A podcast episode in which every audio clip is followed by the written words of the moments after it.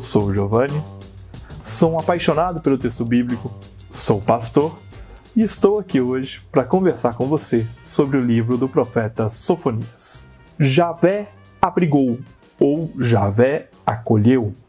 Este é o significado do nome do profeta Sofonias, que atuou por volta de 630 a.C. em Judá e Jerusalém. Podemos datar mais exatamente a atuação do profeta, visto que o texto não faz menção acerca das reformas de Josias e indica a queda do Império Assírio. Sofonias expressa claramente sua crítica quanto à influência estrangeira no culto a Javé. Diz Sofonias 1,4: Esmagarei Judá e Jerusalém com meu punho e eliminarei até o último vestígio de seu culto a Baal. Acabarei com os sacerdotes idólatras, de modo que todos se esquecerão deles. Além disso, Sofonias critica a apatia do povo em relação a Javé.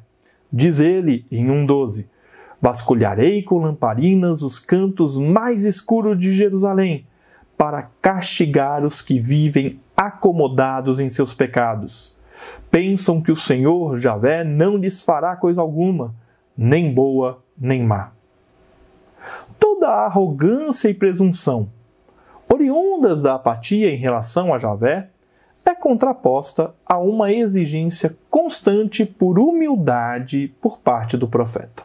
Sofonias é um livro composto ao longo do tempo e seu capítulo final está claramente sob a direção dos judeus que, estando na diáspora, se veem diante de uma perspectiva escatológica um pouco diferente com a que os demais profetas contemporâneos de Sofonias estavam.